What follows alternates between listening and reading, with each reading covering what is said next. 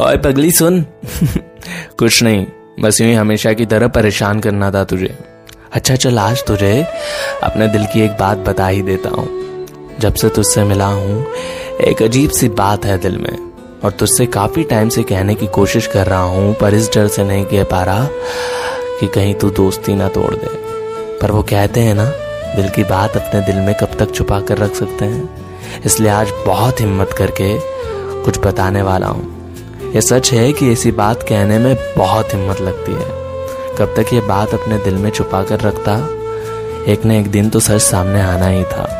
बहुत कम लड़के इस तरह अपने दिल की बात अपनी बेस्ट फ्रेंड से कह पाते हैं, पर आज मैं कह रहा हूँ। और वो बात ये है कि तू गवार थी, तू गवार है और तू गवार रहेगी। चलने का आई बड़ी दिल की बात सुनना है।